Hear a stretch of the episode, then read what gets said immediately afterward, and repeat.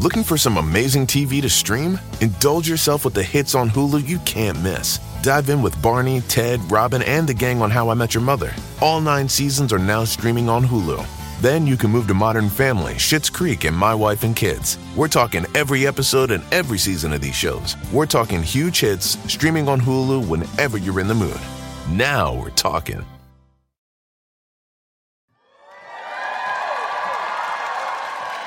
And now, please give it up for San Francisco's own B. Noel. Ask any of the lefties at cricket which of their bosses is afraid of bread. It's all dairy now that he went keto, so he would look his best for the city of San Francisco.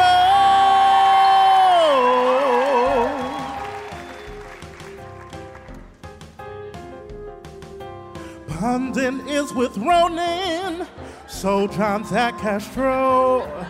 Yes, we mean the theater, not Senior Trudeau. We start with the mono, end with the high notes. When you're good to love it, he'll tell you to vote.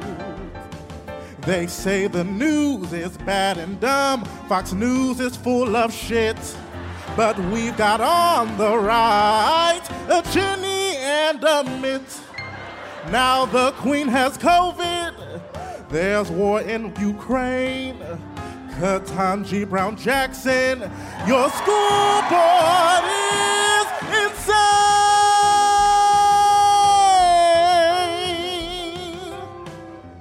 We have got Guy Branum, Jared Goldstein too. Hello, George M. Johnson. Hey, Holmes, is that you?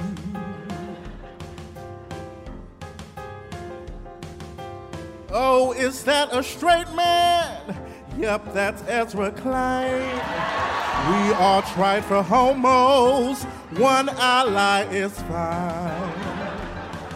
The mask mandates will loosen, are those nostrils I see? So twist open those papa's kid. Now how loose can I be? Say hi to your neighbor. Hey, they're pretty hot. Pretend COVID's over. Shoot your booster shot.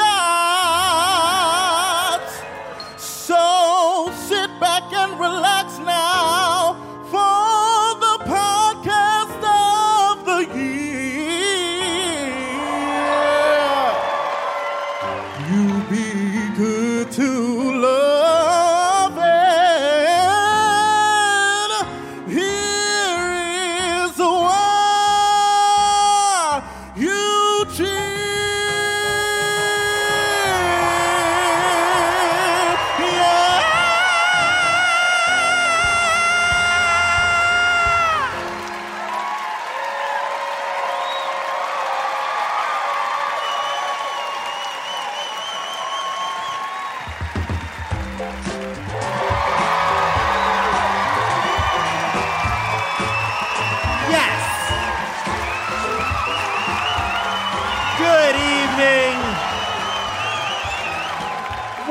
Time for the incredible B. Noel.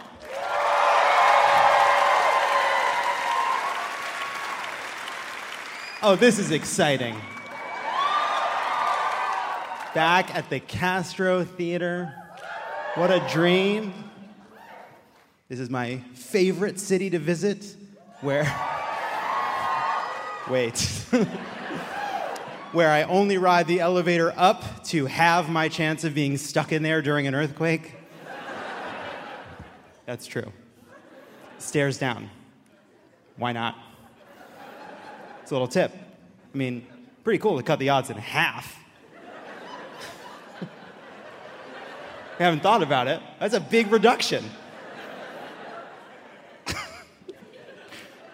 a few months ago, I interviewed Dr. Bob Wachter, who all but guaranteed that this show would be possible. Is my man Dr. Wachter in the house? Yeah. There he is. Incredible public health. Come on.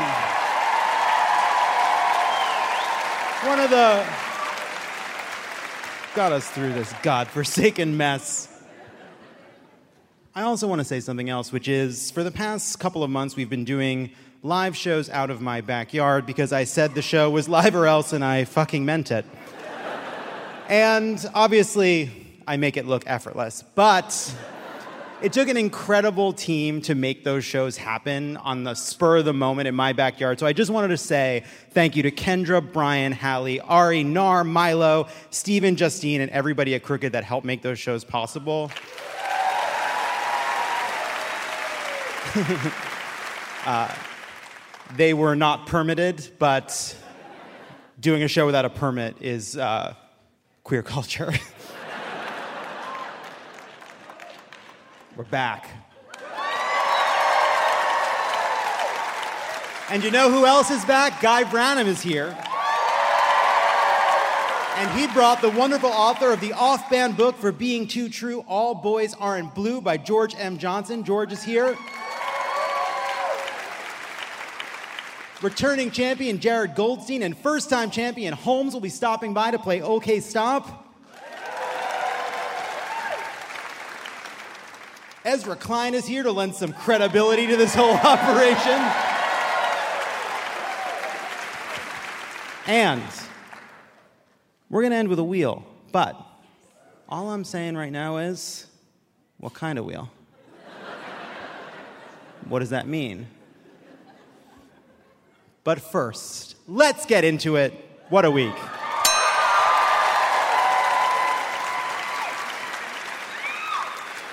Netflix says it will refuse to carry the 20 free to air state sponsored Russian propaganda channels all outlets are required to carry while operating in Russia. A tough day for fans of Emily in Volgograd.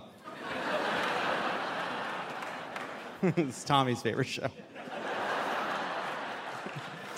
Dennis Miller decided to quit hosting his show on RT America, the Russian propaganda network, which is how we all found out Dennis Miller was hosting a show on RT America, the Russian propaganda network. Every month, put your money away. I Don't care who you are. Sound advice. One day you're saying Chachi on HBO. Meanwhile, some Russian porn performers have been cut off from OnlyFans, the platform blaming sanctions applied to the Russian banking system, finally targeting the real villains. it's not good. Meanwhile, on his show, Sean Hannity suggested that NATO fighters bomb the Russian convoy heading into Ukraine. We have a clip. Nobody takes credit for it, so then Putin won't know who to hit. Checkmate, said Sean, sweeping his game of hungry, hungry hippos off the table. These are serious fucking times. The Ukrainian company that designed the main components of Russian electric vehicle chargers have reportedly hacked the charging stations, incapacitating them in Russia and streaming messages like, Putin is a dickhead.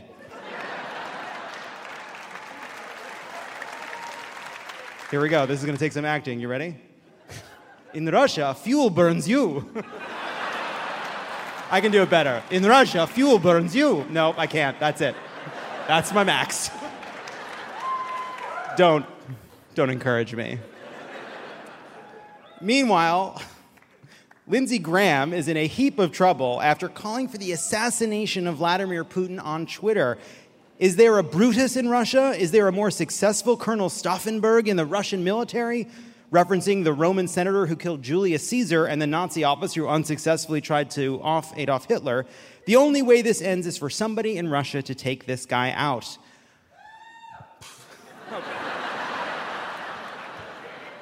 That woo is why 75% of people think we should do a no fly zone. You know? Trying to get us all fucking killed. I appreciate the woo. I understand the, where the woo is coming from. The point is, Lindsey Graham should make like every other boomer and save this sort of thing for a self published thriller. In fact, to encourage this, I'm going to offer him a free dust jacket book blurb right now. He can quote me Nonstop thrills, spills, and kills. This book is a Graham slam. the point is, eh, it's not a bad point, but he just shouldn't say it. Because if a senator says another country's leader ought to be killed, that person might try to kill a senator. And that's very dangerous and destabilizing. And while it is very clear that Senator Lindsey Graham does not enjoy the experience of being alive, that his every moment is a kind of torture, that isn't true for most people. Even the broken narcissists we call politicians.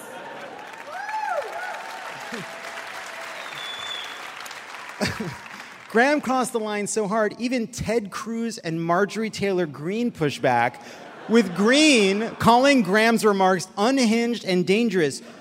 You know that you, yes, yes. Do you know how far from the mark you are? If Marjorie Taylor Greene is like, this is where I get off.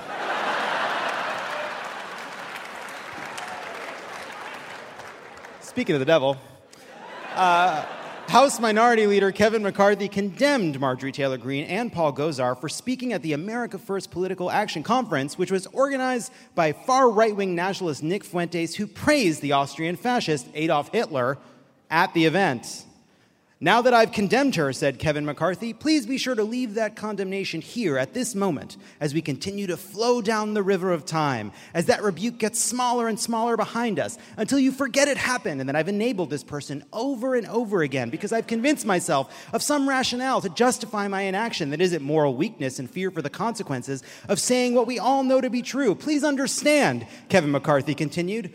At this point, at this point, I find it easier to imagine the Capitol burning to the ground than I can conceive of a version of myself that tells the truth and lets the truth guide his behavior. Though even that is a lie because it assumes I, Kevin McCarthy, live a life of conceiving and imagining it all, as opposed to what it is a slog that manages to be both full of events and meetings and seemingly high stakes decisions, but also dull, loud, and full enough to quiet any chance for reflection, but ultimately devoid of meaning, added Kevin McCarthy. My life is noisier than any conscience could hope to be, and thank God for that. Thank God for that. Now back to gas prices.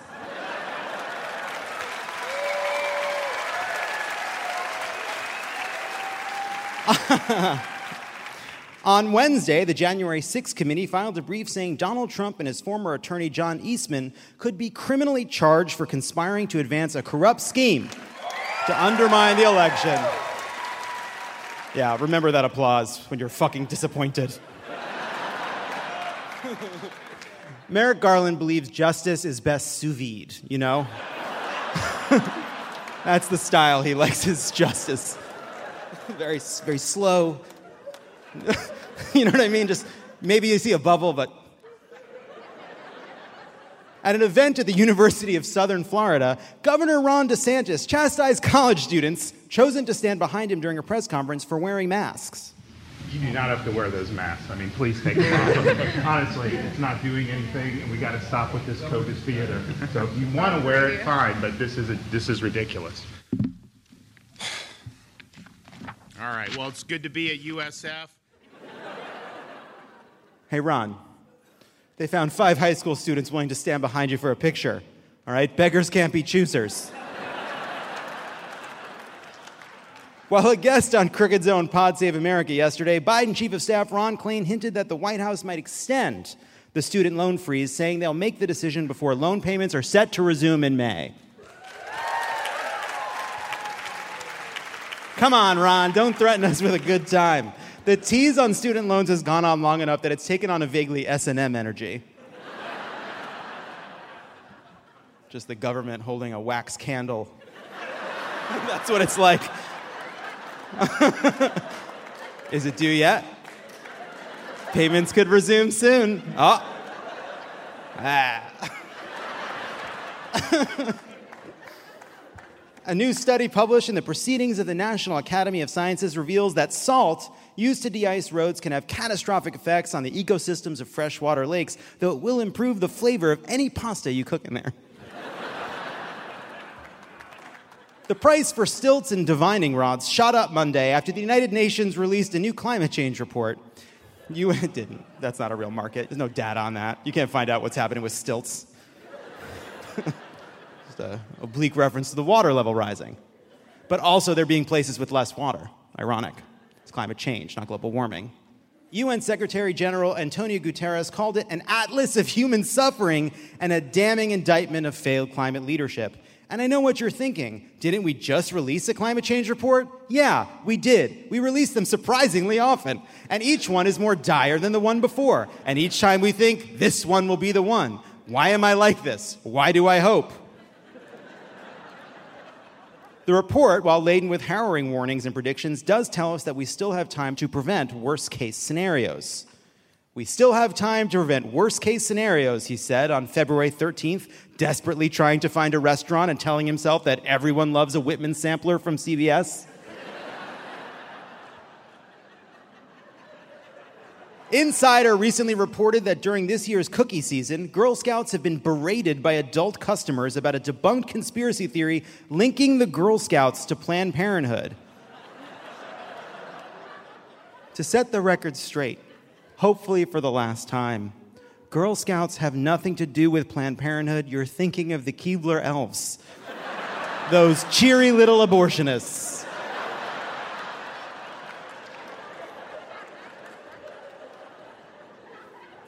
In the new video for Kanye's song Easy, a claymation Pete Davidson gets kidnapped and buried alive in the desert.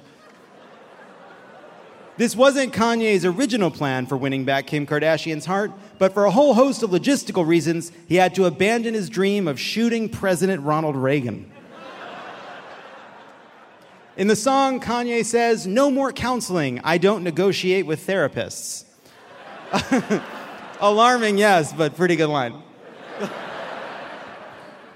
Speaking of Pete Davidson, Pete Davidson may join Jeff Bezos on a flight on the Blue Origin rocket into space. yeah, concur.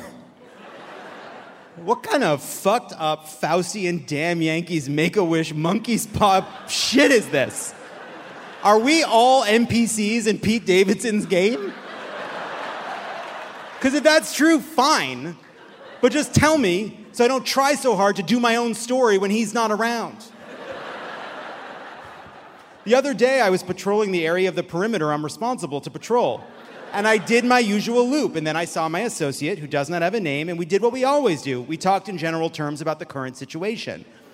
And then I thought I saw Pete Davidson out of the corner of my eye, but my attention meter only went halfway up, like barely yellow, not red. So it wasn't Pete Davidson, it was probably rats.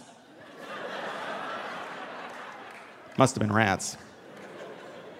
Just turn back around. Let my meter go down. So I'll feel better. Get back to my usual loop. Did that make sense to you at all? Okay. That's okay. It was a 30 percenter at max, you know? Max. But I'm okay with it it was the idea that I was like a classic NPC. Like I was like the guard that patrols an area. Actually, I was thinking of the game Dishonored. Because one thing that's really funny in the game Dishonored is you play a kind of ghost like assassin, and you can basically fall on the head of a guard. But if you get away fast enough, he kind of stands up and he goes, Probably rats. Do you think it was better that I explained it?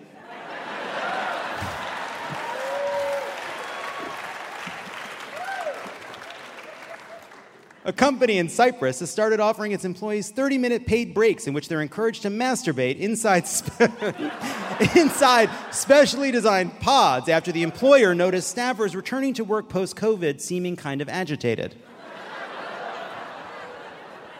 We've got something like that at Crooked Media, but we just call it Tommy's office.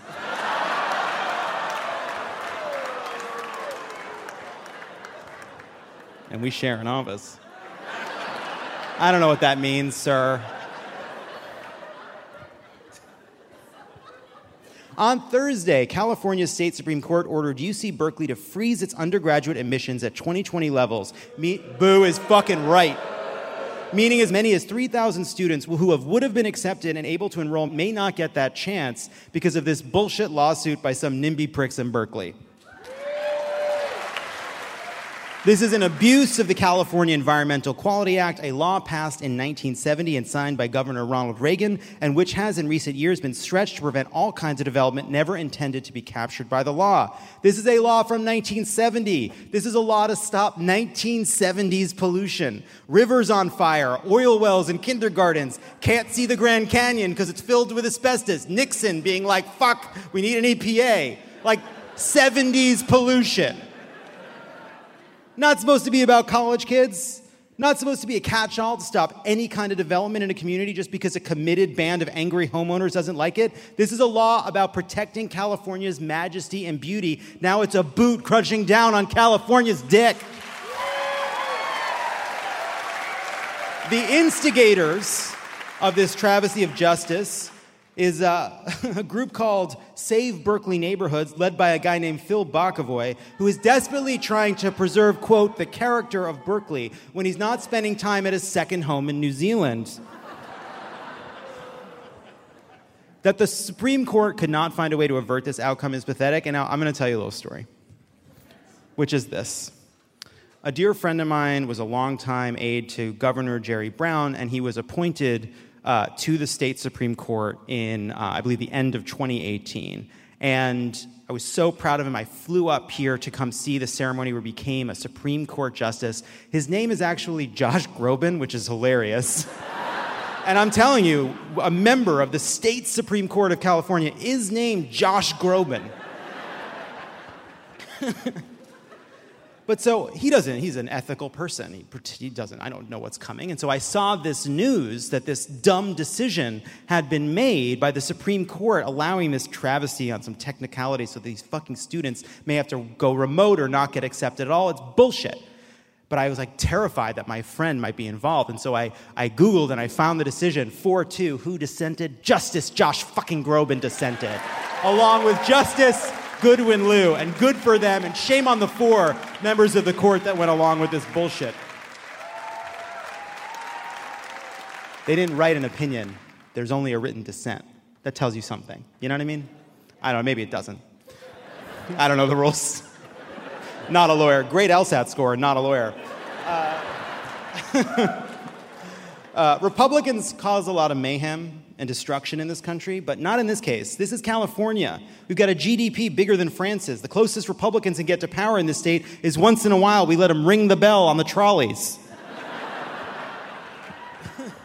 Meanwhile, we can't build enough housing. We aren't expanding our university system to meet demand. I was a little stoned last night. It was, after all, a Thursday. And so we're staying in the Union Square area, so maybe we went to my favorite San Francisco restaurant, which is the Cheesecake Factory in the Macy's. it's a beautiful cheesecake factory. Yes, that's where I went. It's a food city. Uh, anyway, that's right. I'm here for two nights. One of them, Cheesecake Factory, Union Square. The point is, I was standing on the beautiful balcony they have there, looking through the Macy's sign, your Hollywood sign, and. Uh, And you look at Union Square, this beautiful square, built at a time when a group of people will get together and say, We're putting a big fucking penis at the middle of this thing. There's gonna be a Greek goddess at the top. Why? Shut the fuck up. That's why. Are the only beautiful places going to be from 200 years ago, great schools from a century ago, great parks from a century ago. Now, Governor Gavin Newsom is upset about this. Members of the legislature are issuing statements, but we as Democrats need to stop accepting we're helpless from our leaders for an answer to this problem that is coming up again and again and again. Those kids deserve to go to Berkeley, and we all deserve to live in a state that does more than survive off the generosity and optimism of the past. It is shameful.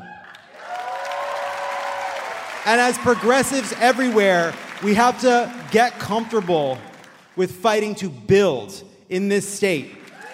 We need more housing, we need more schools, we need to cut some of these bullshit, fake environmental objections offered in the pretending they're progressive, they're not.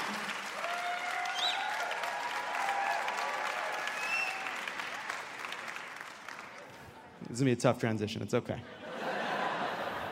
And finally, this week, The FDA approved the one condom specifically for anal sex. anal sex, as you know it here in San Francisco, second base. All right. I'll tell you something else. What do you mean these haven't been approved for anal sex? okay.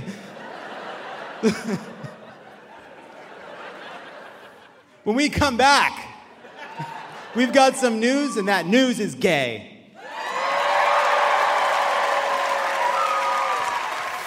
Hey, don't go anywhere. There's more of Love It or Leave It coming up. This show is sponsored by BetterHelp. Is there something I need to get off my chest? What is your outlet for working through the things that stress you out? Oh man, you know, I don't know, pushing it down, pushing it all the way down, getting it real down deep in there. Squish it. Squishing it, squishing it real tight, fighting through it. Gotta fight through it. Skinny jeans are for dads. Fight it. You fight it. You push it down. We all carry around different stressors, big and small. when we keep them bottled up, it can start to affect us negatively. Not me. Not me. I'm running on rails. Therapy is a safe space to get things off your chest and to figure out how to work through whatever's weighing you down. Uh, I said to my therapist just yesterday, I just feel like I don't have the the the attention span right now to focus on some of these longer term issues. And she's hmm. like, "You found a way to say that every session for the past five years." If you're thinking of starting therapy, give BetterHelp a try. It's entirely online, designed to be convenient, flexible, and suited to your schedule. Just fill out a brief questionnaire to get matched with a licensed therapist and switch therapists anytime for no additional charge. Get it off your chest with BetterHelp. Everybody needs therapy. You need therapy. I need therapy. Tommy needs therapy. Hmm. We all need therapy. Mm-hmm. Visit betterhelp.com slash love it today to get 10% off your first month. That's betterhelp, H-E-L-P dot com slash love it. And we're back.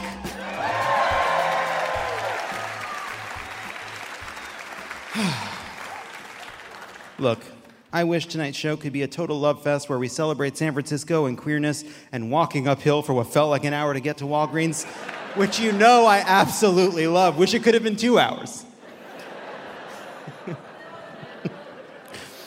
Unfortunately, this past month was a slowly rising sewage leak of anti LGBTQ book banning, the advancement of Florida's Don't Say Gay bill, and Texas's deeply vile anti trans order, and I know from sewage. I recently had a sewer explode at my house during some of the backyard shows. It was incredibly embarrassing. Wading into the thick of it with me is a phenomenal author, George M. Johnson, and a true friend of the show, Guy Branum. Welcome to you both. Come on out. Hi, Guy. Hello, John. Did you say Don? I said John, it's your name. Hi, George. Hello. Uh, thank you both for being here. So, I want to start by just talking a little bit about what's been happening because there is now this trend, and George has actually been at the vanguard of it, unfortunately. So, how did you find out that your book, All Boys Aren't Blue, was being targeted by these activists uh, trying to stop teens from reading it? Activist is a very cute term to give them. I mean, they Um, are. I mean, they're they're very active. They're very active. Uh, so I found out about it uh, on Twitter. Uh, someone literally was like, "Hey, George, they're trying to ban your book in Kansas City, Missouri," and so I laughed and I was like, "Oh, okay, cool." Uh, I found the guy's Facebook post, and you know, Facebook being the dinosaur app that it is, you have to like quote tweet. Like it's not a quote tweet; it's kind of like a quote post. So I like quote posted above it and um, said some funny things around his desire to ban my book. And he deleted the post, but the movement, I guess, had started. And so uh, from that one post in late September, we are now at 19 states that have banned or pulled the book from uh, high school libraries. So, So, and there we go. not in the Bay Area. Cool. Thanks for not banning the books. The That's a good example of uh, bragging about not doing something terrible. so, and I agree. Yeah. I didn't hear it. Uh, but I love you, and I love you, and I think you're great. I bully them a little. Yes. Yeah. Uh, so there's also been this kind of Streisand effect where it is the Streisand effect. It's a Streisand effect. By trying to hide something, you make it more visible. It is the Streisand effect. I am validating John right now. And he's a lawyer. Guy Branum is a lawyer. But the the conversation around this effort to make these books disappear, especially yours, your book shot up the bestseller list. Uh, is there a little part of you? Is there a little part of you that feels like, bend my book a little harder, boys? Ow, ow, oh no, ow, this hurts so bad. You know that kind of thing. I didn't mean to make it sound that I did, but you know what I mean. It's a double-edged sword, right? Yeah, I think it's funny because like most of them are coming from this place of like purity and morality around like the Bible, and it's like, but clearly the first story in the Bible talks about the whole notion of the forbidden fruit. And it's like clearly when you make something forbidden, it just makes people want it even more. And so the adverse effect, I guess, of trying to ban a book that kids weren't even reading because they didn't know it was in their libraries. Um, Personally, when I read Genesis, I was like, I would like to learn more about Gomorrah. How can I get there? Right. And the answer was, it was here. Yes, and I mean it's like because we all wanted to be turned into a pillar of salt, and so just was funny though because like when I've been doing these interviews and arguing with these people, you know, they're like, "And your book is porn," and and I'm like, "Yes," and zero people checked it out of the library you tried to ban it from. So I'm not exactly sure, or it's been well, the book's not in that library that you just tried to ban it from. So I'm not sure what you're trying to pull, but it has now hit the New York Times bestseller list, and so I thank them. Yeah. 22 months later, putting me on the New York Times bestseller list. So, Guy, with these bans, like as with Don't Say Gay, there does seem to be this effort by politicians who grew up in the 80s and the 90s to kind of preserve an atmosphere in which, in which gay people just don't exist in the classroom. And it does feel a little bit like they are nostalgic for even uh, not so long ago when we grew up, for when maybe there was some movement towards tolerance broadly, but being gay didn't exist when you were a kid. Well, that's what's so funny about it is, I mean, it is of course super dangerous for queer kids to not have cultural context or historical context for who they are, but it's not like gay people have ever needed informational tomes to figure it out. Like, you don't need the price of salt to figure out being a lesbian. You honestly just need a field hockey team. Um, and, you know, if they really want to stop gayness, they're going to have to go after drama programs, band. Um, it, like, there was a period of time when you couldn't officially talk about gay people, but you did have constant presence of gay jokes about what the worst of gay people were in like pop culture and stuff. And the danger of something like George's book is that it shows a human being and the possibility that queer people could have like complex lives and not just be at best a sassy secretary. Though we are very good sassy secretaries. We are. The best. It does, George, it does seem like so many of the objections flow from I don't want my cisgendered white male son to be presented with this kind of uh, story, to let them know about the existence of this kind of person and these kinds of experiences. But implicit in that is the complete erasure of the fact that there are little gay boys and little trans boys, little queer boys that don't have anything to hold on to. And in defending the book, you're representing those people they're trying to erase. How has that been as you've been kind of in these sort of fights uh, to keep the book from being banned? Yeah, it's been interesting arguing with um, white mothers about why their white cis son would want to read my gay queer sex. Um, that has been one of the funnest parts about the whole book ban. Um, that's that's been the best part, to be honest. Because it's like, in, in all actuality, once they get down to the bottom, it's like your white hetero son wants to read about my black queer sex. Maybe you should have a conversation about that and not be so concerned that I have a book out there that has four pages of it in a 320 page, you know, book. And also, I think the other part To be fair, it- it's the good parts. it is. It's the best parts, right? Um, and I think what's funny about it though is like, let's also be very clear. Like, it's not 1980, 90, or even the early 2000s. Like, if your child wanted to find sex, I don't think they need to come to my book to find it. So, I, I think that's been the most interesting part about the challenge of the books is the fact that I am fighting for queer kids to have some type of space uh, to be able to read about themselves, see themselves, right? Like, I am not Holden Caulfield. I do not care about Catchers in the Rye. I do not care about the Glass Menagerie, nor do I care about Boo Radley. But kids just want to be able to read about themselves, and that's what I'm out here fighting. Yeah, for. tough hit on Boo To be Radley. fair, Glass Menagerie is super gay, and suddenly last summer is good. Like suddenly we last can summer agree is with good. that. Right. And Sarah plain and tall. She wasn't just plain. She was she was tall, but she was a little bit better than plain. She was a little better than plain. Of course, if being queer meant you couldn't have fun while groups of people try to burn or ban your books, we'd never have any. So now it's time for gay news.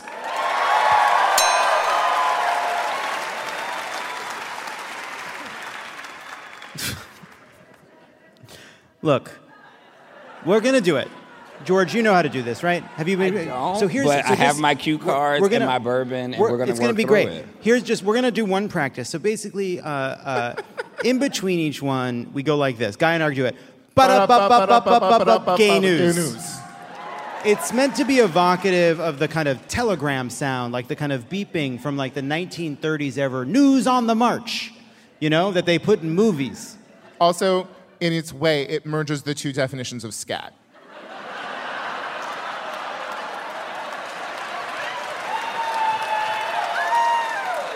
We're gonna go with Ella Fitzgerald's version of scat and Aretha Franklin's version of scat for this. Yes. Let us begin. Gay news. Students in Florida staged a walkout in protest of the state's looming Don't Say Gay bill, with the protest organizer, a senior, getting suspended indefinitely for distributing pride flags after his principal warned him not to. Has this principal never seen a teen movie? You tell a teen not to do something, that makes the thing more appealing. If this principal has any sense, he'd be doing a rainbow roller skating dance routine at the pep rally. Then the kids would be back on vaping or skate shoes or whatever. I'm not young. Okay. Drag Race season 14 contestant Willow Pill came out this week in an Instagram post as trans, revealing that she received facial surgery in the fall, explaining that's why I have been looking so cunt. Congratulations to Willow Pill, both on your transition and for looking so fucking good. You had to publicly address it on social media. I want everyone to know that publicly was misspelt on the card. it was just, it was a bad typo. It was. so I'm just gonna say, is that publicly? Because I was like, You got it. You got it. Ba-da-ba-ba-da-ba-ba-ba, Gay news. Facing uh, scrutiny for donating to every sponsor and co sponsor of the Don't Say Gay bill, currently rocketing towards Governor Ron DeSantis' desk for his signature in Florida, Disney issued a statement of support for the community Friday.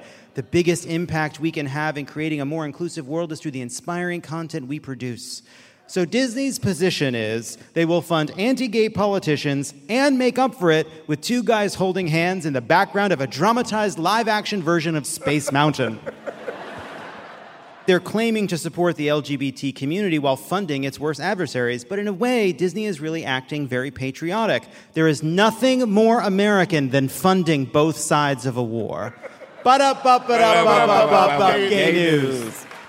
So speaking of Disney, Josh Gad says Disney's depiction of Beauty and the Beast LeFou as a gay character didn't go far enough. Josh went on to say, the point is, I went on prep for nothing. My publicist is gonna call me in the morning. Good. It's good. It's good. Josh went on to say, that's why Olaf needs to start eating ass. Josh went on to say, they wouldn't even let me fist Lumiere. And I just want to say before we move on from that, Josh gave an interview where he talked about uh, the story about LeFou being gay and had a really poignant remark about the fact that it didn't go far enough and that getting a lot of credit wasn't deserved and we all need to be represented. It was a good statement, and Josh was good for saying it. That's all I wanted to say about that. Anyway, butt up, up it up, gay news. Yes. Ten civil rights groups demanded Texas's Granbury Independent School District replace 125 books yanked from their libraries for alleged graphic sexual content. So far, 103 have been returned. Weirdly, the other 22 seem sealed shut for some reason. and one of the 22 is my book. Ba-da-ba-ba-da-ba-ba, Gay news. Gay news. During the State of the Union, President Biden denounced recent state level anti trans laws. Folks, for our LGBTQ plus Americans, let's finally get the Bipartisan Equality Act to my desk. The onslaught of state laws targeting transgender Americans and their families. It's simply wrong. I said last year, especially to our younger transgender Americans, I'll always have your back as your president so you can be yourself and reach your God given potential. Even though there is zero chance I, Joe Biden, will ever master they, them, it is simply beyond me. I support you completely. He just won't be able to get it. And that's okay. But up, up, it up, gay Ba-da-ba, news. Gay news. During his recent interview on Marc Maron's podcast, Sam Elliott railed against Jane Campion's movie The Power of the Dog. They're all running around in chaps with no shirts, the actor said about the critically acclaimed Western. There are all these allusions to homosexuality throughout the fucking movie. How could they do that to the beloved Western? There was a time in Hollywood when men were men, and you got dressed up in your costume, and you got your makeup done so you could do what men do eat a breakfast burrito from a truck, and then do 10 takes where you slap a prostitute for giving you lip. Now that's a Western. And I know a thing or two about the Wild West. I grew up in Sacramento and Portland. Unbelievable. But up, up, it up, gay Ba-ba-da, news. Gay news. And finally, Jeopardy champion and my friend Amy Schneider. I did her Downton Abbey podcast 10 years ago. Check it out, it's very good. Uh, got engaged to her girlfriend, Genevieve. Schneider said she was pretty nervous about popping the answer. Yes. Applaud that joke. It's fantastic. It's a good joke. Before we go, uh, I just want to say to everyone listening, we would love if you love trans kids and hate Greg Abbott, go to crooked.com slash tent and make sure it's all lowercase because that matters for some reason. That goes to support Trans Texas. That's doing great work to fight for trans kids in Texas. Let's try to raise some money for them because they're going to need the help. crooked.com slash tent. Get in there. And thank you so much to Guy and George. You can catch Guy in Fort Collins March 25th and 26th, and in LA April 29th as part of Netflix is a Joke Fest. And buy George's book, All Boys Aren't Blue, and buy it now. When we come back, okay, stop. And we're back. What better time than our first official live show of 2022 than to bring back our beloved Love It or Leave It game, OK Stop. Please welcome two hilarious comedians, returning champion Jared Goldstein and the incredibly funny Holmes. Hi, Holmes. Hi. So nice to see you. It's so nice to see you. I'm so happy to be here. Hi, Jared. Hi. Yeah. What's up, San Francisco? Now, I know you two haven't played this before, so I'm going to break it down. I should have gotten you both uh, pens and paper. There are a lot of rules. We're going to watch a clip, and when you have something funny to say about it, you say, okay, stop. Okay. Perfect. I do want to say we got the video ahead of time and couldn't make heads or tails of it. There's a big political world out there. It's a big, wide political world out there. Yeah. I'm here to learn. And I'm here to teach, so let's get started. Let's roll the clip. All right. Okay. There were a couple of moments. I think that the uh, nod to Stephen Breyer, the retiring Supreme Court Justice, and his nominee, Ketanji Brown Okay, Jackson, stop. that I just want to say, as someone who has chanted USA, USA, USA, I think it's really fun and it's a perfectly thing to want. and as a white person on stage, I disagree. So the Chiron says Democrats suddenly want to chant USA, USA. So it's like these fucking non patriots. Then when we chant USA, they suddenly think they love America, these fucking fuckers. You know? They're like, on July 4th, we want you to sit inside and cry. You don't get to celebrate. Come on. Come on. Here we go. The young kid who has um, suffers from the diabetes and ha- needs his insulin. Okay, stop. Love- Has never said diabetes before. I'm sorry. Are you serious? She's like, he suffers, he has depression, diabetes. That's all I have to say. Okay. But again, even there was that missed moment for humanity, right? The president says, and it was his birthday yesterday. Well, then, clue. Sing happy birthday. Okay, stop. I just I just want everyone to imagine a world in which in the middle of the State of the Union uh, the, one of the most watched political events of the year besides a presidential debate or an inaugural. I mean, truly, we do not have audiences like this for anything. They stopped to sing in full Happy Birthday. Also, um, I love that she thinks when someone says it's someone's birthday, that's a big clue that we should sing. She's like, she's like, she's like, we got a hint. We have a hint at his birthday. I'm gonna guess it's his birthday. Whoo! And so here we go. Happy birthday. No, we've done it. Is there any parts of it you did agree with that you heard? Um, you know, I mean, I think uh, um, I, I I have to think about um, some of the stuff. Well, Okay, stop. Just that isolated part felt very relatable to me.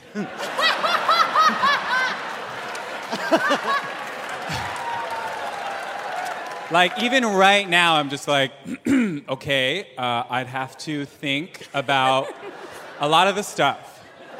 I agree. You know, if you think about what they've done, Fauci is in the witness protection program. Okay, now. stop. So I just I think that that's worth. So the question was: Was there anything Joe Biden said in the State of the Union that you agree with? Uh, obviously, that question came in, and it was like um, when the machine at the parking lot can't read your th- read this this thing. It's like it's it's bent or something, and he's like, "No, I can't answer that." So he had to quickly think, right? Because he he knows that for his politics, which is being um, Trump, uh, that he can't even admit, like, even if he says, like, the patriotic parts that the State of the Union is strong, standing with Ukraine, he isn't sure, because he doesn't have real politics, he's a fake, what he's supposed to say he agrees with. So he's reaching, he's reaching, he's like, I agree with what Joe Biden didn't say, which is the exact location of Anthony Fauci. If you listen to them, they never supported all these policies that were so destructive. And he's talking about us. Now it's like, you know, we all want to be like Florida all of a sudden, and Okay, nothing. stop. No one said that. No one said anything like that. Not gonna happen. No. You could put a bunch of monkeys on a typewriter for a thousand years, and we want to be more like Florida doesn't come up. Uh, as someone who went to college in Florida, that was the worst chunk of my entire life, okay? And uh, people who live there call the capital Tallahassee, like not in a sexy way. That's like what they call it. They'll be like, yeah, I lived in Tallahassee. And it's like, that's, you're not proud of it, you know? Best thing is alligators. Sorry. Tallahassee? Best thing about the place is alligators, and that's saying a lot. I remember I left for one year, came back, and my friend was like, oh, yeah, this is the bridge where someone ate someone's face who was on bath salts. And I'm like, I don't want to live here anymore. It's just so funny to watch that State of the Union and be the governor of Florida and be like, did somebody say Florida? did somebody say everything it should be like Florida? That's what I heard in the section about inflation, I guess. The only people who want to live in Florida are grandparents, and then still half the year they're like, Michigan sounds good. Abraham Lincoln had a full scale insurrection on his hands in the beginning of his administration. That wasn't caused by Abraham Lincoln. Everything bad that has happened over the last 14 months is a completely self inflicted wound. Joe Biden is the Kurt Cobain of politics. okay, stop. Uh, we have to say something to that. Um, He just means that Joe Biden is super sexy and has really good hair. I just like a politics that's like everything bad over the last 14 months is caused by Joe Biden. But maybe maybe what he was saying is that what he likes about Joe Biden is his kind of grungy indie vibe Yeah. and the way he kind of speaks to the angst and sadness inherent to what it means to grow up, having the power of youth but also not really understanding its power because you're too young to appreciate it. Maybe that's what he means. Maybe what he's gathering is like sort of Joe Biden evinces a kind of 90s uh, both optimism, but it's kind of shallow, like there's something deep and wrong and missing. Uh, as if this idea that history is improving is a fundamental lie, and you know that in your bones, but everything is so cheery and acting as though history is over.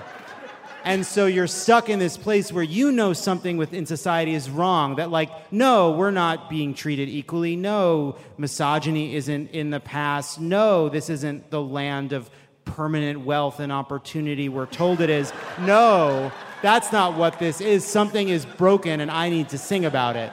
Maybe that's what he means. Let's see where he went with it. He put a shotgun in the mouth of the American body politic and then pulled the trigger. And oh the brains are on the wall. Okay, this is the president of the United States is really, really bad at this. I don't. That Okay, clip out of the three that- clips makes the least sense to me. It does not make sense. Backstage, I was asking Ezra for some advice and some help and what I should say. Uh-huh. and Ezra was like, it sounds like what he was looking for was a murder metaphor, but he took a suicide metaphor. So he used the wrong metaphor. And now he's roasted.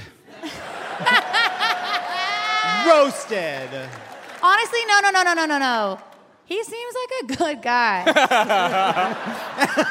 and that's okay, stop.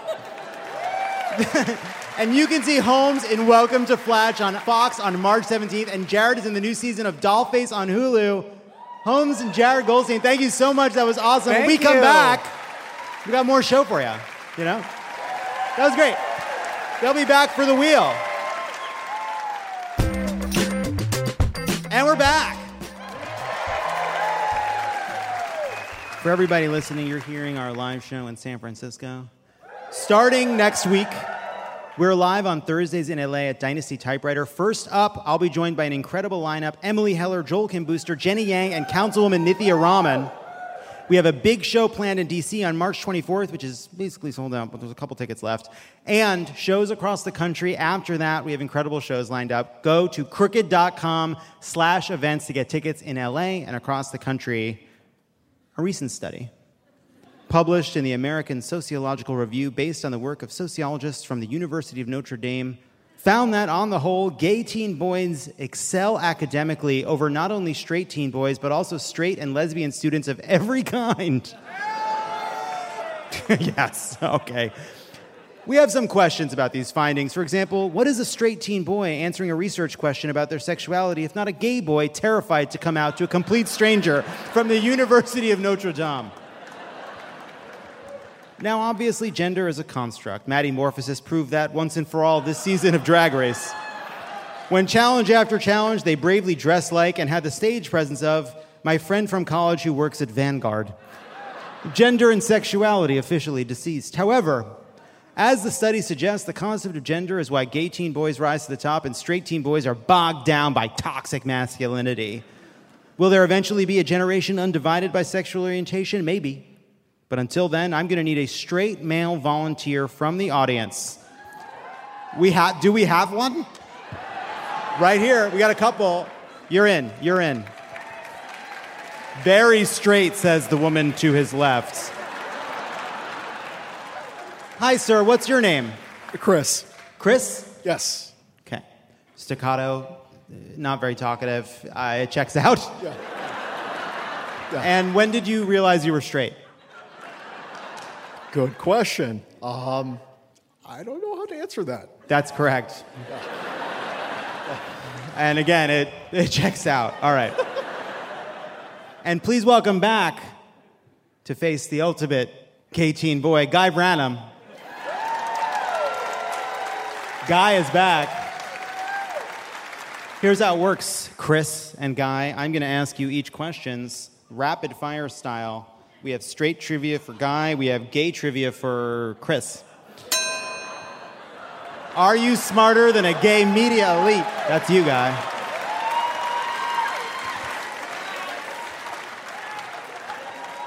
Hmm. Here we go, Chris. I'm not going to know any of these, but Don't, you know what? don't That was toxic masculinity. Yes. Button it up. What's your name? Chris. Chris. Chris. I should have assumed. Chris. Um, if you just say Kylie Minogue for every answer, You'll get one of them, maybe It's a two. good idea. It's like putting C's down the Scantron. Yeah. All right. Chris, what is the name of Judy Garland's daughter who is not Liza Minnelli?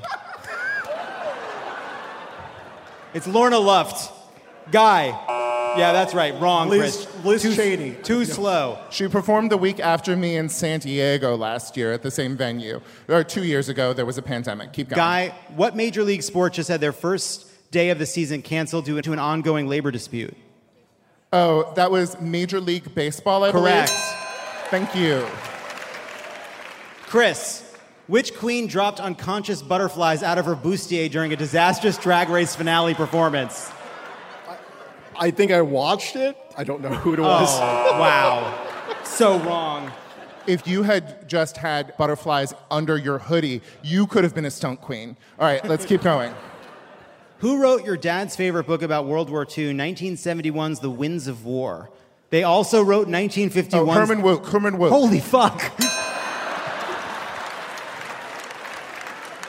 Can you name the four Golden Girls actresses or their character names?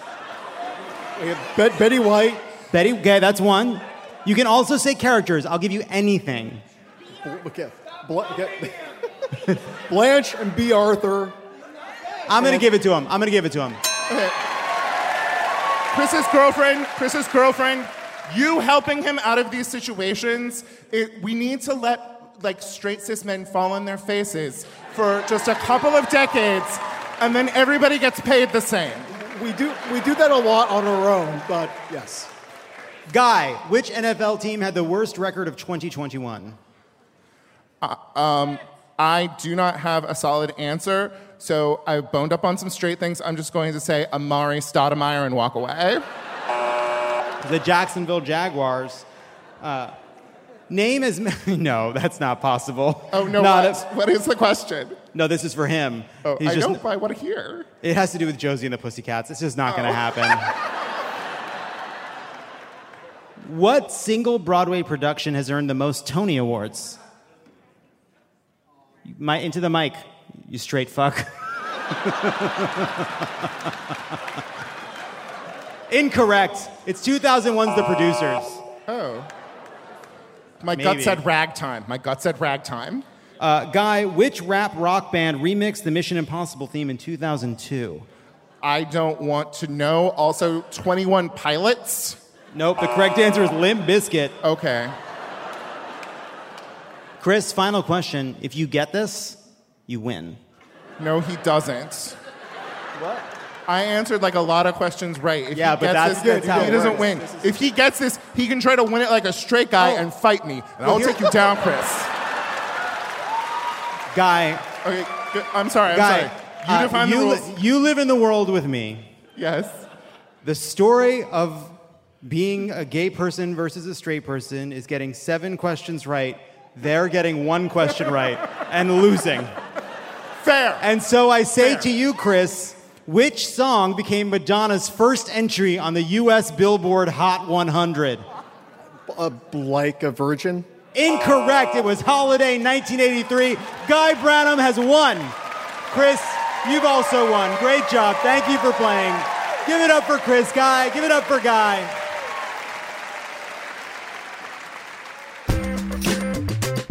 And we're back. The news in Ukraine has been alarming on many fronts. It also highlights our reliance on fossil fuels and the connection between national security and climate security. Here to talk about how this unfolding conflict is already reshaping many debates in our politics. He's not gay, but he is a vegan, so we decided we'd allow him on this episode.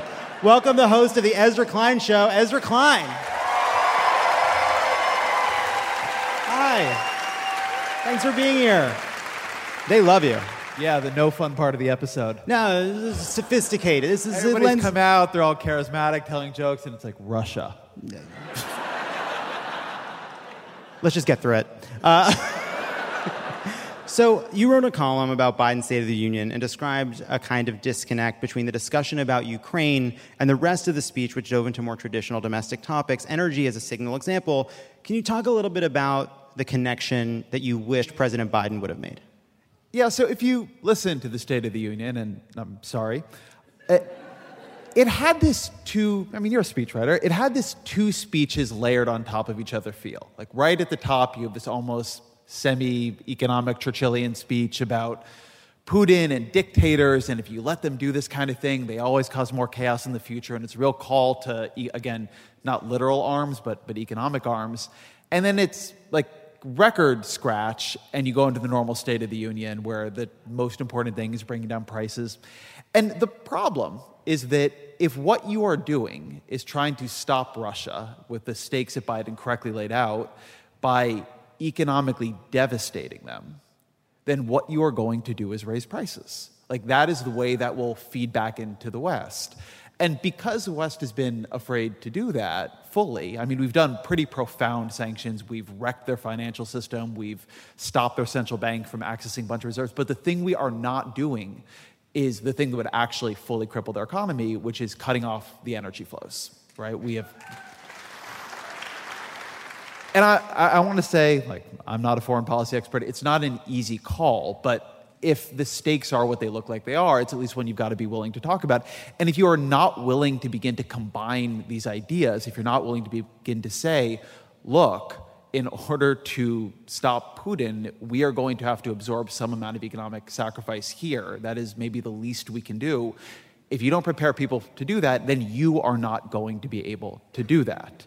And so you could see in there the exact tension Putin has been exploiting in this that we don't want prices to go up. And his view is that he is willing to absorb enormously more sacrifice to take Ukraine, and we are willing to absorb basically none to stop him. So, you interviewed Adam Tooze, who's this brilliant historian, and he noted that in Europe, in part as we watched this crisis unfold, that the push for clean energy was becoming what he said was more reciprocal. Uh, in other words, there's a climate argument from the left, and there's a national security argument from the right. It is hard to imagine as a similar kind of reciprocity taking hold in the US because of the polarization and the kind of dogmatism on the right in this country as you've been watching this unfold and thinking about how this may shift the conversation about clean energy, are you thinking about ways we can be talking about this that takes into account the ways in which the debate over clean energy has already become a question of identity, a question of polarization? Yeah, I mean, you gotta fucking try though, right? Like, you have a State of the Union, and you have perhaps the most profound geopolitical upheaval of decades now, right? I mean, my sense is this is probably bigger in terms of how it will shape like the next three decades than even something like 9-11 if we go back into great power conflict with russia there's a russia-china block potential i mean this could shape lives right? Like like generations. Try right? Try to create a new argument around energy. Try to change.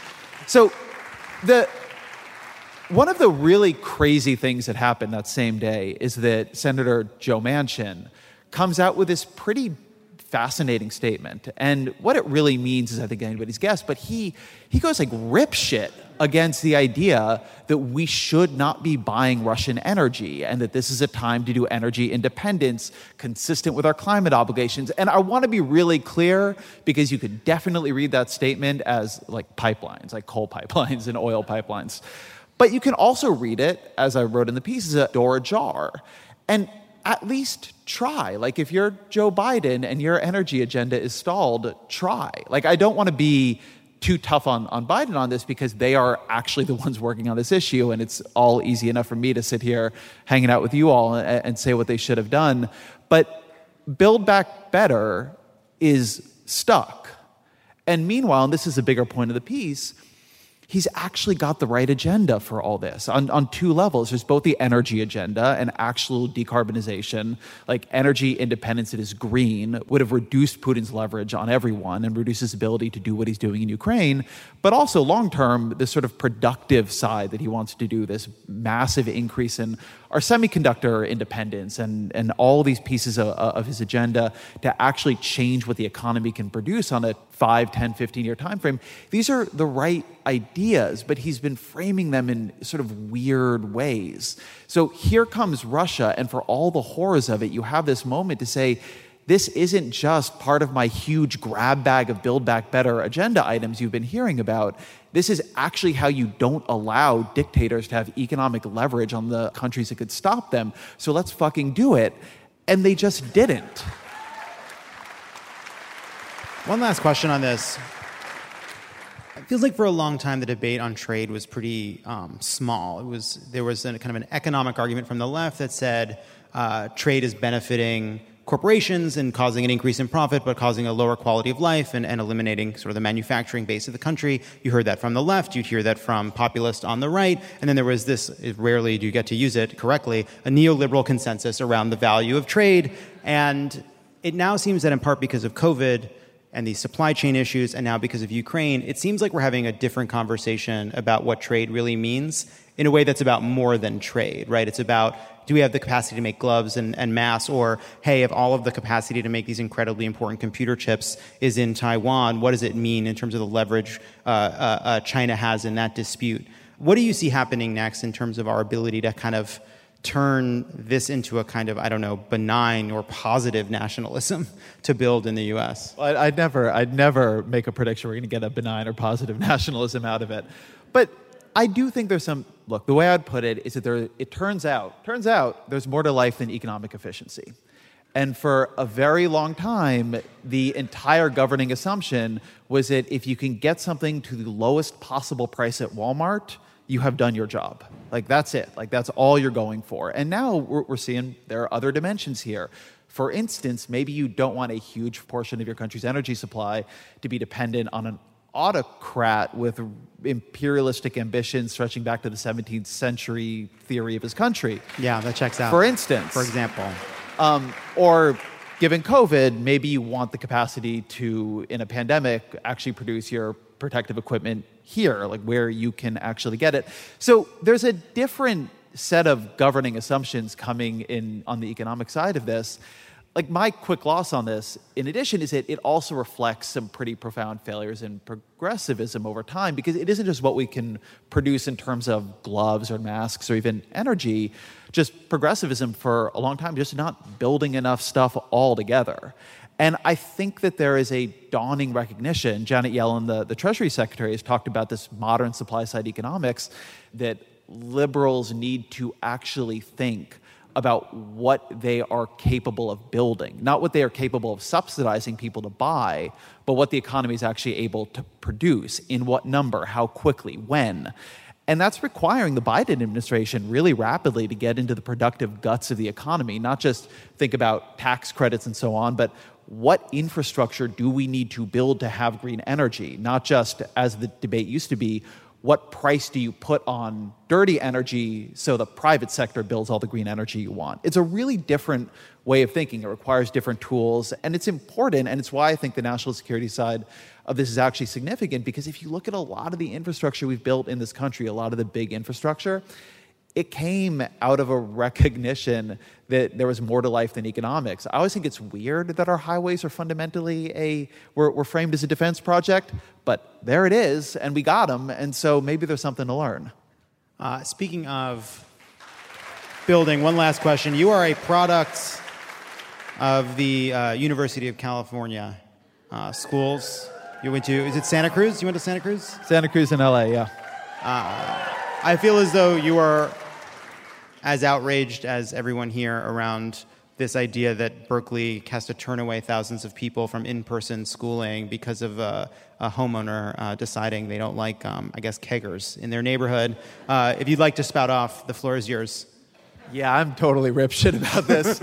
um, okay, so here's one big point about this. It turns out that Republicans are not the only reason liberals cannot govern. It turns out liberals are the reason liberals cannot govern.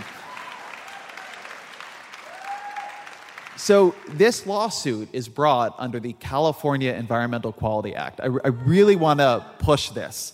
This lawsuit to stop Berkeley from expanding is brought under the California Environmental Quality Act under the theory that Berkeley has not done enough environmental planning to see what the impact of having kids at Berkeley would be. Um, the person who brought the lawsuit lives in New Zealand half the year. That's the thing I, I almost can't get over that you can't make up he lives in Berkeley, but also in New Zealand half the year and spends ha- a bunch of other time traveling. If you live in Berkeley, you live in a college. Like, it's so infuriating. But the thing that you really see here, Gavin Newsom didn't want this to happen. UC Berkeley didn't want this to happen. You have a state like California where Democrats control everything. There is not one statewide elected Republican. We have built one, one UC since 1965. Since man stepped on the goddamn moon, we have managed to build one University of California campus. It's the greatest higher ed system in the world. We've added one since 65. And now we're cutting their ability to grow. At some point, you actually have to turn around and say that the way that power has been fractured in this state, the way that old bills are used to stop new development, is a really fundamental problem.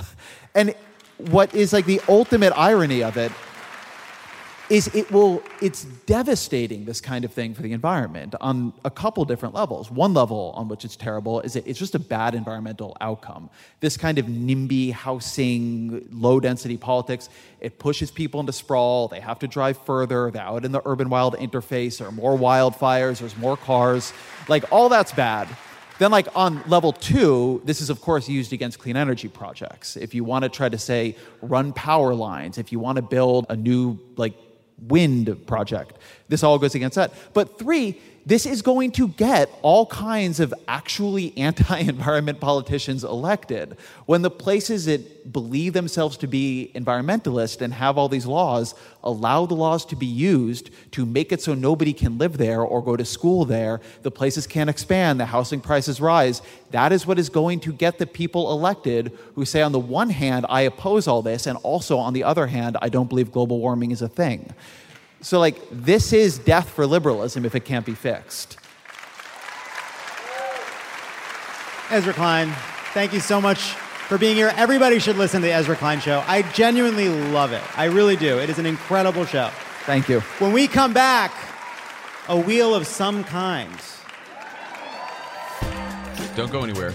This is Love It or Leave It, and there's more on the way.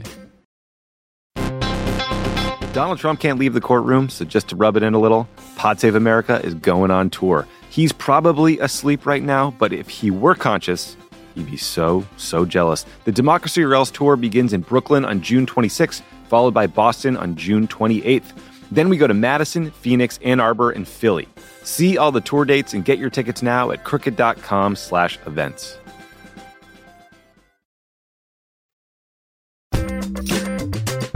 And we're back. Joining me once again are Guy, George, Holmes, Jared, and Ezra. Friends, country persons, we are here to debut a new twist on the iconic rant wheel. It is time for the hyper wheel.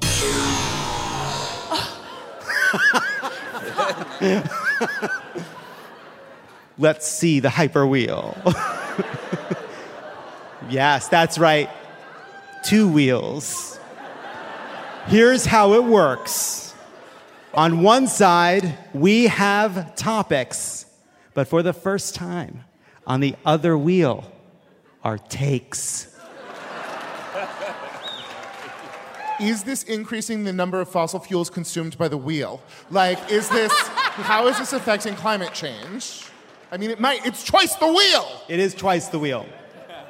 This week on the wheel, we have Elden Ring, talking dogs on TikTok, avant garde ice cream flavors, Kanye's Pete stunts that he's not suspended even though the news, smoothies, oligarchs, Oscars fan favorite awards, and that thing in movies from like the 2000s where you throw your phone in a fountain to signify that you're free.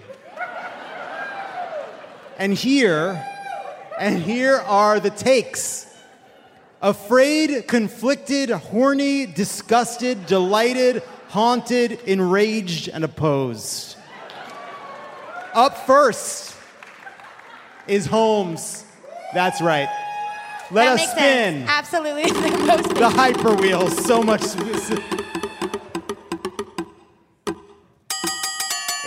It has landed on afraid, of the Oscars Fan Favorite Award. Holmes, you're afraid of the Oscars Fan Favorite Award. Take it away. Uh, this award knows what it's doing. You think that you know fans don't have opinions, but they fucking do. I, I for one, I-, I have no fucking idea what the fan favorite award is. so that's really exciting. Um, let's go into it. Um, the Oscars in general, I don't want to get in trouble, are fucked up. um, they're racist, but I still like movies. so I'm scared to talk about it. Um, if I get invited to the Oscars, I'll fucking go. And I don't want to, but I will. Um, I like Meryl Streep. I don't like um, when the guy who did the cartoon hosted it. That, let's spin, let's spin it again. This time, Guy is up. Guy, you're up. Come on, savory ice creams. It has landed on conflicted about oligarchs. Okay. All right. Fundamentally, at the end of the day, do I want rule of law? Yes. At the end of the day, does somebody having too much money create a system where they cannot be properly bound by the rule of law? Does this disparity in income create a situation where democracy is not possible? Absolutely. You guys live in the Bay Area, you know. But also, I like a nice yacht. You know? I like a lovely vacation. Did I love the things uh, like the periods on the crown when Princess Margaret was on her private island? Were those the best parts of the crown? Did I think about like the sunspots I would like to get on my bosoms on my private island? Abso-fucking-lutely. Do I think that that is all the more possible if I became close personal friends with the man who runs all of the aluminum in Russia? Abso-fucking-lutely. I mean, it's hard. We love Disney princesses, but we want to live in a democracy. Similarly, I want to live in a place where everyone is equal, but also you get to have really, really high end vacations. That's why I live in Los Angeles. George, it's your turn on the wheel.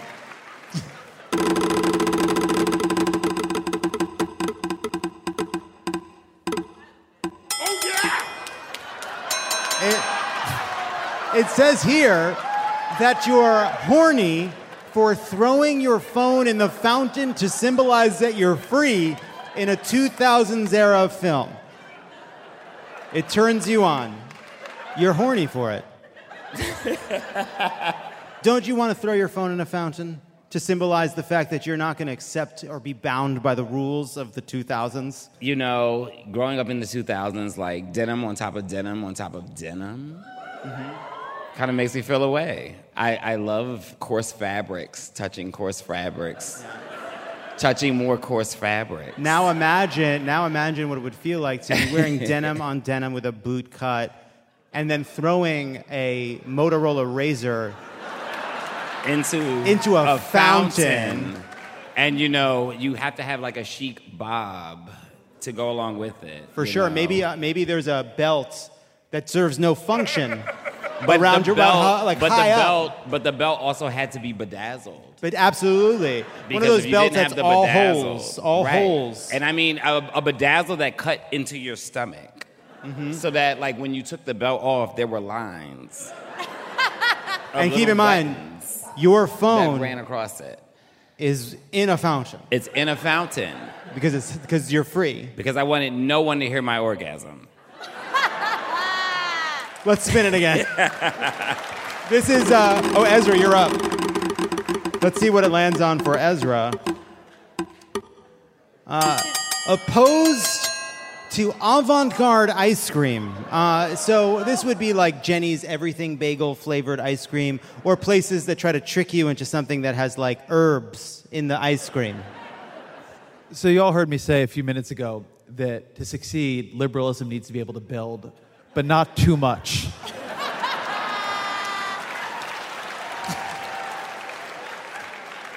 and left to its own devices, unconstrained, unrestrained by the rule of law, with no ability to demand an environmental quality review on which ice cream flavors come forward.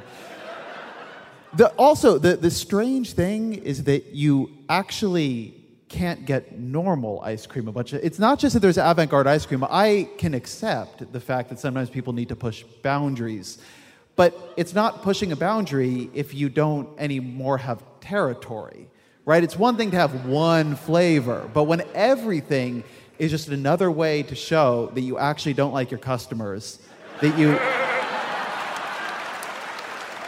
and to make my almost serious political point here, this is like the sen- like I could do a whole segment with you on this, but the fundam- like the scariest thing in left politics right now is the new idea of cringe, mm. which is we took things that were popular because people liked them and we've put a word on them to show you shouldn't. Mm. And that is what this ice cream movement is about. Like everybody liked all these ice cream flavors, but that made them lame. So we've come up with new ice cream flavors Ezra. that nobody likes. Ezra, wait, are you saying that my Ruth Bader Ginsburg flavored gelato is a bad idea? I do want to say Jared made me go to three ice cream places today. He loves an avant-garde ice cream place. I'm chuggy, babe. I'm chuggy, but I'm free. Incredible. What a rant. Rocky Road is cringe. This ice cream tastes like steak. Jared, it's your turn. I just want to say my favorite ice cream flavor is rosemary pine nut. Ew, ew. Disgusted by uh, the TikToks where a dog presses a button that says a word. This is very specific. Are you familiar? There are these videos on TikTok where uh, people claim their dog can speak by pressing buttons for like hungry, belly, poop. And you're disgusted by them. Right now? Yeah, right now. Okay. I am disgusted. I am sickened by these TikToks of dogs pushing buttons to say that they are hungry, to say that they are sleepy, to say that they are ready to go pee. And I am I'll tell you why. It's because this should be happening on Instagram Reels.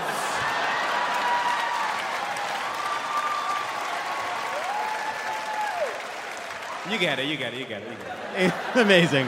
Yeah, All right. and on a laugh. One more spin. I'll go.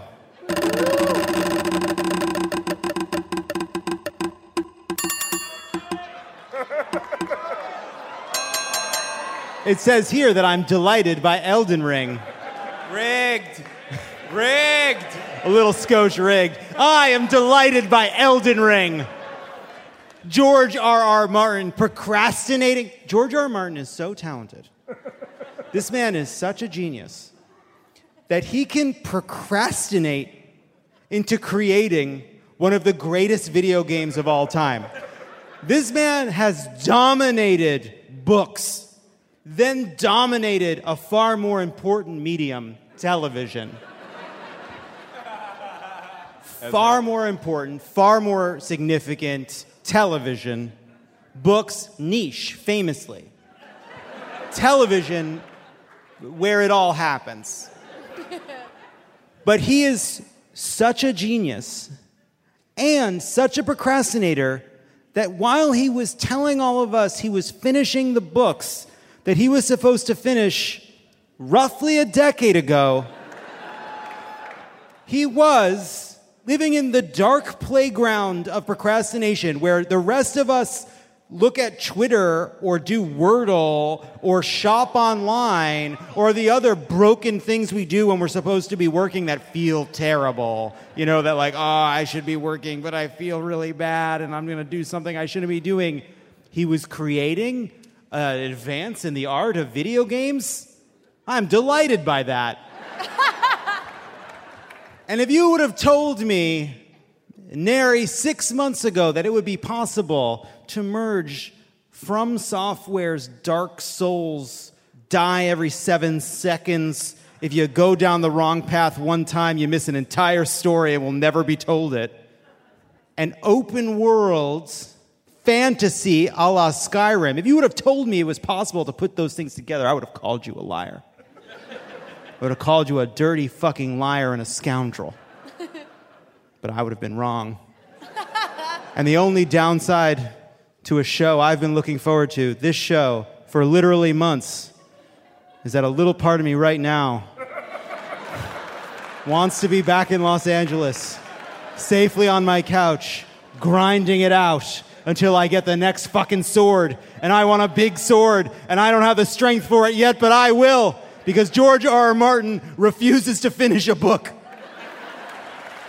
And that is a great debut of the Hyperwheel. Get up for Jared, Guy, George, Holmes, and Ezra. When we come back, we'll end on a high note. That was great. Thank you. One more time for all of our guests.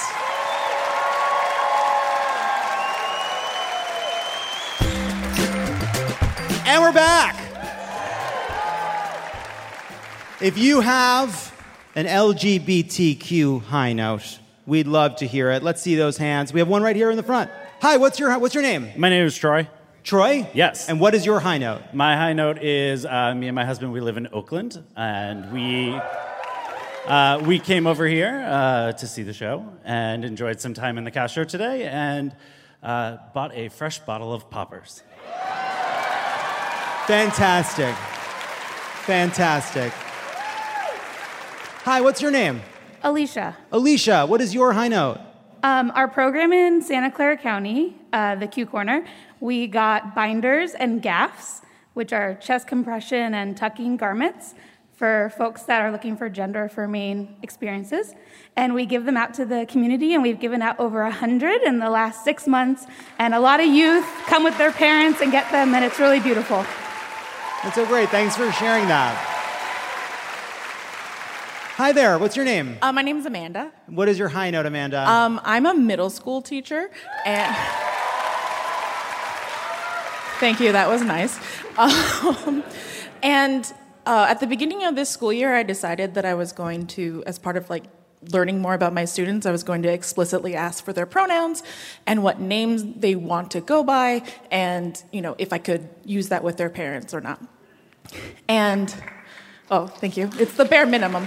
Uh, um, and I have had so many more students be honest and come out to me than I've ever had in the past. And in addition to that, it's just been really lovely to see all of their classmates use their correct pronouns and call them by their names and even correct people, like students who aren't doing it right. And so, yes, things are really shitty and we are seeing these horrible laws going in right now, but the kids are okay. The kids are all right. Kids are all right. Let's leave it there. Thank you, Amanda. Thank you to everybody for joining us on those high notes. If you want to leave us a message about something that gave you hope, call us at 213 262 4427. That is our show. Thank you to everybody at the Castro Theater who put this show on. Thanks to everybody who worked on this show and the crew. Thanks to all of you for coming out. What a blast. Thank you to Guy Branum, George M. Johnson, Holmes, Jared Goldstein, Ezra Klein, and B. Noel for kicking our show off, and everybody who shared a high note. Thank you to our whole Crooked team. With special thanks to Justine House, Sandy Girard, Tanya Somanader, Jesse McLean, and Vendelin von Schroeder, our production team, Kendra James, Brian Semmel, and Ari Schwartz, and our writers, Hallie Kiefer, Peter Miller, Jocelyn Kaufman, and Pallavi Gunalan. There are 248 days until the 2022 midterm election. Have a great weekend. Good night, everybody. Thank you so much.